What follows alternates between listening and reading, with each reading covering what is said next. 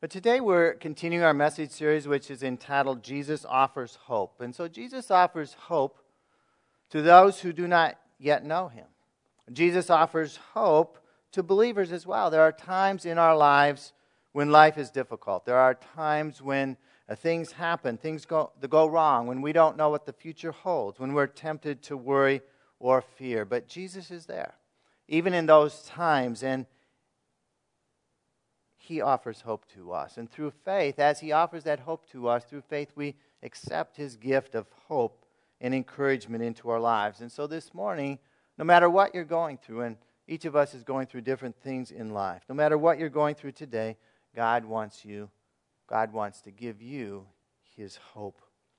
Psalm 34 6 says, This poor man cried, and the Lord heard him and saved him out of all his troubles. And so we can have hope because when we're in troubles, we can pray, and God will hear our prayers and deliver us. Lamentations 3 says, But this I call to mind, and therefore I have hope. The steadfast love of the Lord never ceases, his mercies never come to an end. And so we can have hope knowing that God loves us. We can have hope knowing that nothing can separate us from the love of God. Nothing can separate us from his mercy. And so today, we're going to continue in our series and talk about Jesus' encounter with somebody else who needs hope. And our message is called Seeing the Light. We're going to be looking at a story from John chapter 9. I'd encourage you to take out the white page in the middle of your bulletin. You can follow along on the outline there. It's a story about a man born blind. And so let's just think for a moment about what that man's life might have been like. When a man is born blind, he's never seen the light. Everything has always been darkness. He's never seen another person's face. He's never seen his parents' face. He's never seen the light of the sun. He's never seen anything at all. He has no idea what the world looks like. And this man, as we go through the story, we'll see he was still living with his parents. His parents were helping to care for him. In those days, there was no technology to assist a blind person. There wasn't braille, there wasn't talking computers. The only way to earn a living was simply to sit by the side of the road and beg. And undoubtedly, that's what the man did, begging others to give him money. It was a life of despair, it was a life of hopelessness, it was a life of darkness. Now, in the book of John, the whole concept of light and darkness plays a, a, a great role in the writing of this gospel. John begins in verse 4 and 5. It says, In Jesus was life, and the life was the light of men. The light shines in the darkness, and the darkness has not overcome it. And so we learn that Jesus is the light of the world. The world is steeped in darkness. It's, it's filled with people who are living in darkness. And yet, most of them don't know that they're living in darkness. Now, this blind man knew that he was living in darkness, but people who live in spiritual darkness don't usually realize that they are living in darkness. They can't see the spiritual reality of God in their life, they can't see the purpose that God has for their lives. They stumble in the darkness. They can't see the things that the sin that is tripping them up. And when they stumble, they hurt themselves. They fall and hurt themselves. And they fall and they hurt other people. But today, God wants to give each one of us hope. And He wants to have us take the hope that we have and give it to other people as well. And how is that hope transmitted? Well, as believers, the light of Christ lives inside of us. And as we light, let that light shine forth, it attracts other people to that light and draws them to Jesus. And I pray that God would use His word today to give each of us hope in our lives and help us to prepare to pass that hope on to others. So, as we look at this story in John chapter 9, the first principle that we want to focus on is that miracles, Jesus is going to do a miracle, miracles bring God glory. Our story begins in verse 1 of chapter 9. It says, As he, that's Jesus, passed by, he saw a man blind from birth. Now, we've already talked about what life for this man was like. And yet, even as Jesus was passing by, he noticed this blind man undoubtedly begging some kind of container, holding it out, asking for donations on the side of the road, and Jesus stopped. Why did Jesus stop? Well, Jesus knew that every need is an occasion for a miracle. Every need that he saw was an occasion for God's power to meet that need. A miracle that would bring glory to God. Now The disciples, on the other hand, they weren't thinking about miracles when they saw the blind man. They were seeking to lay blame for the man's condition. They thought that every sickness, including the blindness of that man, must have been caused by somebody's sin. But Jesus is going to show us that sickness is not always caused by sin. And so the disciples ask him in verse 2 Rabbi, who sinned? This man or his parents that he was born blind? Jesus answered, It was not that this man sinned or his parents, but that the works of God might be displayed in him. And so the disciples believed that this man's condition was caused by sin, either the sin of the man or his parents. Now, my, my first question for the disciples would be how, how could sin be the cause of this man who was born blind? Do unborn babies sin? I don't know what they were thinking. The question doesn't make any sense to me. But rather than having compassion on this man, rather than seeking to, to help him, the disciples were seeking to blame somebody. And Jesus clearly responds that this man's condition, the blindness that he was born with, was not a result of his sin. How could it be? Or his parents' sin. The man's blindness had been allowed by God so that God could work a miracle. And now we know from other teaching of Jesus that sometimes sickness is caused by a person's sin. And so we can't say when we see a sickness whether it's caused by sin or not. It may be in some cases and not in others. In this case, it was not caused by sin. So, how did Jesus respond to the man's blindness? Well, Jesus brought light into the darkness.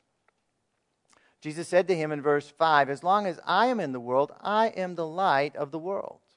Having said these things, he spit on the ground and made mud with the saliva. Then he anointed the man's eyes with the mud and said to him, Go wash in the pool of Siloam, which means sent. So he went and washed and came back seeing. And so Jesus, the light of the world, was now going to work a miracle of healing for the blind man. Now, in those days, it was thought that the saliva of an important person was, was considered to have healing power.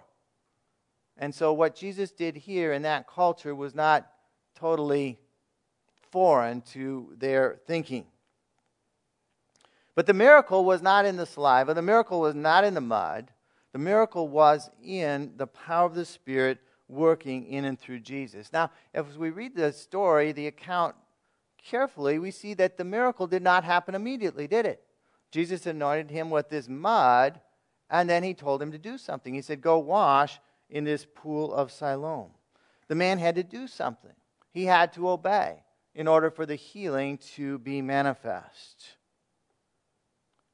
And so we have the sent one. Jesus was sent from heaven to earth, sending this man, this blind man whose eyes now had mud over them, to a pool of Siloam, which means sent. And so the man went. He obeyed Jesus. He washed his eyes in this pool, and his eyes were opened. He could see again. And he came back to Jesus, seeing for the first time in his life. Jesus had become the light of the world for this man. His entire existence had been radically altered for the better. Jesus had worked a miracle, and it would bring God glory. Now let's think about our lives for a minute. When do we need miracles in our lives?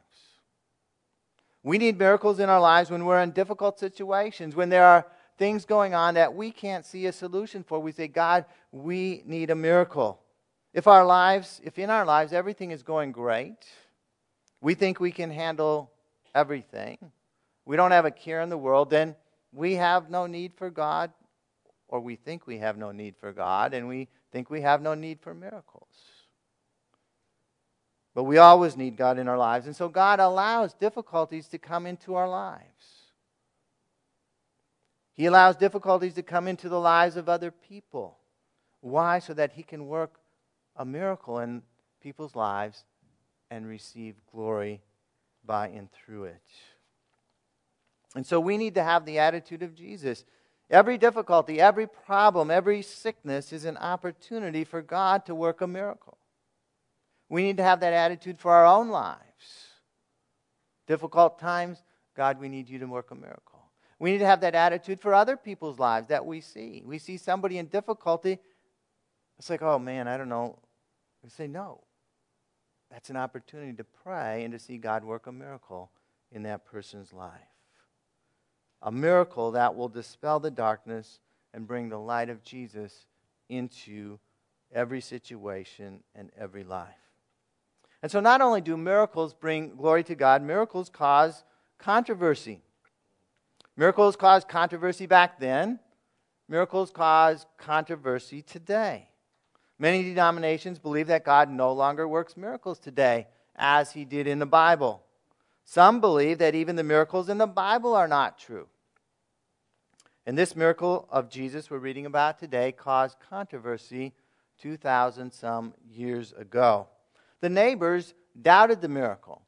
Verse 8 The neighbors and those who had seen him before as a beggar were saying, Is this not the man who used to sit and beg? Some said, It is he. Others said, No, but he is like him. He kept saying, I am the man. The man's neighbors didn't know what to think. No one had ever seen or even heard of a man born blind being able to see. And so some doubted the miracle had happened. They tried to explain it away. They said, well, this can't be the same man because he was born blind. He sees now, and so that can't be the same man. And, and others said he, that, that it was the same man. And he said, I am the man. And so they were debating and disputing. The man gave his testimony, as we'll see throughout the story, that indeed he was the man who was blind, the blind beggar. Religious leaders accused Jesus. Verse 16, some of the Pharisees said, This man is not from God, speaking of Jesus, for he does not keep the Sabbath. But others said, How can a man who is a sinner do such signs? And there was a division among them. And so some of the religious uh, re, uh, Jewish leaders who were legalistic, they were not concerned about the man or the miracle at all. Jesus had healed the blind man. When did he love to do his miracles? On the Sabbath, uh, because it kind of irritated the religious leaders. But he was making a point. The religious leaders taught that one could do no work at all on the Sabbath. It was a very rigid rule. You, you could only you couldn't lift anything over so many pounds. You couldn't walk further than so long, and all it had all these rules what it meant to work on the Sabbath. And of course, to heal somebody, oh, that was working on the Sabbath, so it couldn't be of God. Since Jesus healed on the Sabbath, he must be a sinner. And they went on and on. Some of the leaders thought, well, how could he do this if he was a sinner? Because it was hard to deny that a true miracle had happened. And so rather than accepting what Jesus had done, these leaders began accusing Jesus of sin for doing the very miracle that had brought sight to the blind man. Now, the man's parents denied knowing anything about it. His parents said these things because they feared the Jews. They asked, people ask him, ask the parents, what happened here? And they go, we don't know. Why did they say they didn't know? They feared the Jews, for the Jews had already agreed that if anyone should confess Jesus to be Christ, he was to be put out of the synagogue. And so the man's parents refused to answer any questions about the miracle. Uh, they said, Go talk to him because they were afraid if they did and said anything favorable to Jesus, they would be put out of the synagogue. And for the Jews at that time, the synagogue was not just a place of religious worship or a spiritual center, it was also their community, it was their government. In many senses, it was a family center. And so the parents directed all questionnaires uh, back to their son to protect themselves. Miracles caused controversy. Now, as I said, as we, we talked about missions, Life Church is part of the assemblies of God. And we believe that the Bible clearly teaches that God worked has worked miracles all through history. He worked miracles in the ministry of Jesus Christ in the past. He still works miracles today. And we know because the Bible tells us that he's going to continue to work miracles. and he's going to continue to do so until Jesus returns again. God is the same yesterday, today, and forever. And the blind man who was healed through a miracle is an example to each of us. And I, I'd encourage you to read the whole chapter of John chapter 9. It's kind of a long chapter, 40 verses. We don't have time to read all the verses this morning. Uh, but for each group of questioners, he was questioned by uh, Jewish leaders, he was questioned by uh, neighbors, and there's a lot of verses about how he responded. And for each questioner, the healed man responded with courage and truthfulness. He was what a witness for Jesus should be like. Now, he didn't know the answer to every question. Sometimes he said, I don't know. But he did know the simple facts of what happened. A man named Jesus came. He was blind. He'd been blind since birth. And now he could see. The healed man knew that what had happened to him was not by chance, it wasn't through the work of anything else. He knew that Jesus was the one who'd worked the miracle. And that is what God calls us to be like as, as witnesses, simply sharing the story or the stories of what God has done in our lives to other people. And none of us, to my knowledge, has been born blind and been healed, but we, each of us, as believers, has a story to tell. We have a story to tell of how Jesus has turned our lives from spiritual darkness to spiritual light.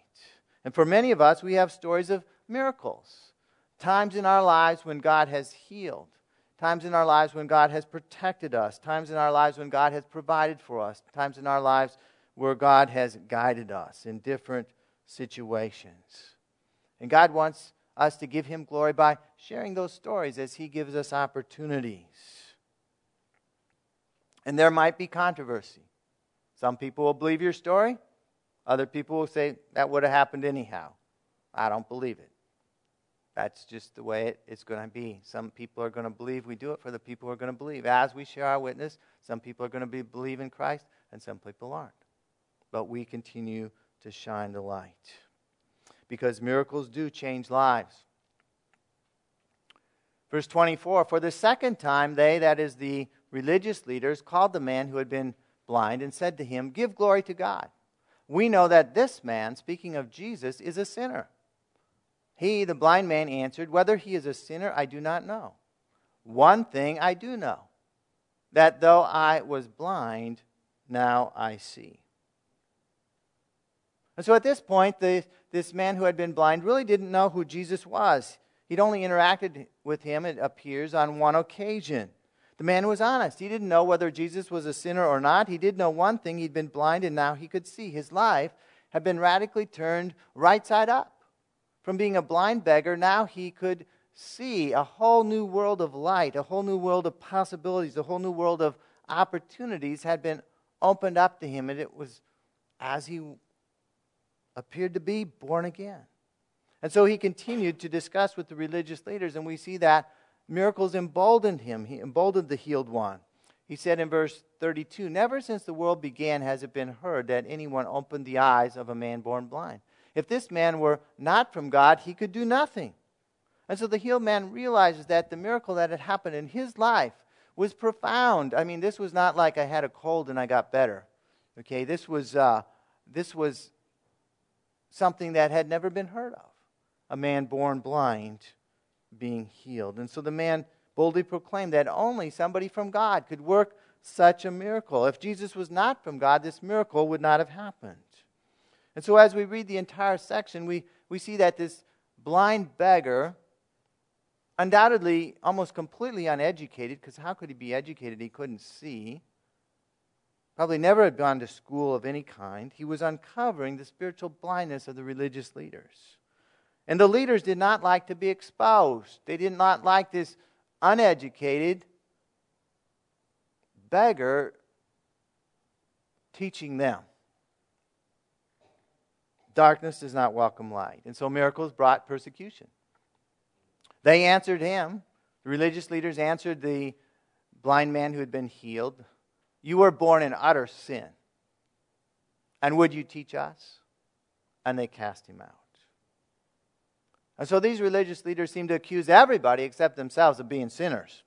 Of course, they were the righteous ones. They decided who was a sinner and who was not, and they decided, well, this guy, he's trying to instruct us, he must be a sinner as well. And, uh, you know, they were undoubtedly accusing the man, I suppose, of sinning before birth in his mother's womb, bringing this condition upon himself, and they didn't want to listen to any of the things that he had to say. And so they put him out of the synagogue. And that was a severe persecution. Often the synagogue would help people. I don't know how much they helped him. Maybe they didn't help him much at all. But they, they were supposed to help people who were in difficulty that were part of the synagogue. And yet, now he could see, and God would take care of him. Miracles do bring faith. Verse 35 Jesus heard that they had cast him out and having found him, he said, Do you believe in the Son of Man? And he said, Lord, I believe. And he worshiped him. And so Jesus heard that the man had been healed and then cast out of the synagogue. And so Jesus went looking for him. And he finally found him and he asked the man, with the verses we skipped there, whether he believed in the Son of Man. And that was a title that Jesus often used of himself. And the guy said, Well, I don't know who the Son of Man is. And Jesus said, I am the Son of Man. And the healed man then said, Lord, I believe. And he began to worship Jesus. And so not only had this blind man been physically healed, not only had he received physical sight, he had been spiritually healed. He now was saved. And we'll be able to talk to him in heaven one day and hear how his story, how his life was changed through this miracle. And so Jesus is the light of the world. Those who believe in Jesus Christ are transferred from the domain of darkness into the kingdom of light, the kingdom of God. And Jesus calls us as believers to let our light shine and dispel the darkness around us. And as we let our light shine, and we don't hide our lights, we're instructed in other passages don't hide your light. We're tempted, you know, letting your light shine is not politically correct today, is it? Or tempted to hide our lights, but we let our light shine. We want people to notice. And when we let our light shine and people notice, it's going to cause what? It's going to cause controversy. If there's no controversy about your light life, maybe your light isn't shining very brightly.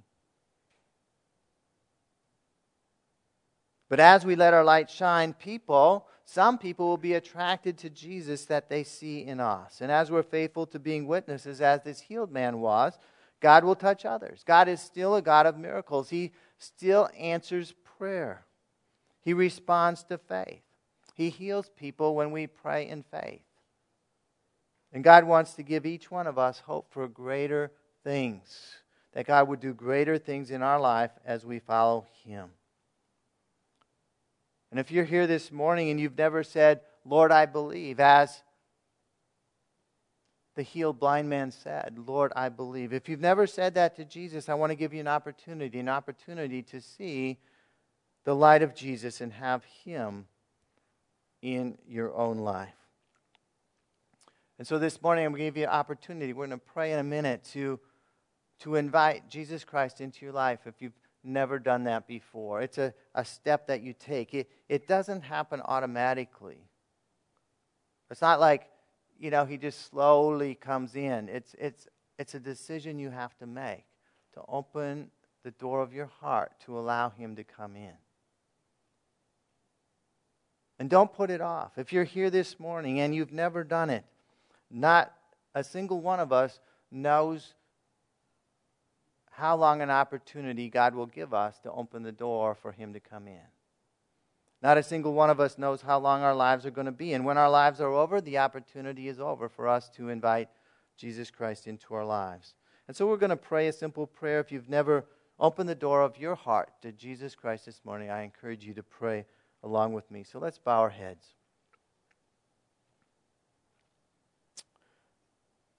If you're not sure that you're a believer this morning or you'd like to recommit your life to Him, I'd encourage you to pray this prayer in your own heart as I pray. Say, Father, today I admit that I've sinned. I've done wrong things. I've been following my plan for my life and not yours. I ask you to forgive me. I believe in Jesus Christ.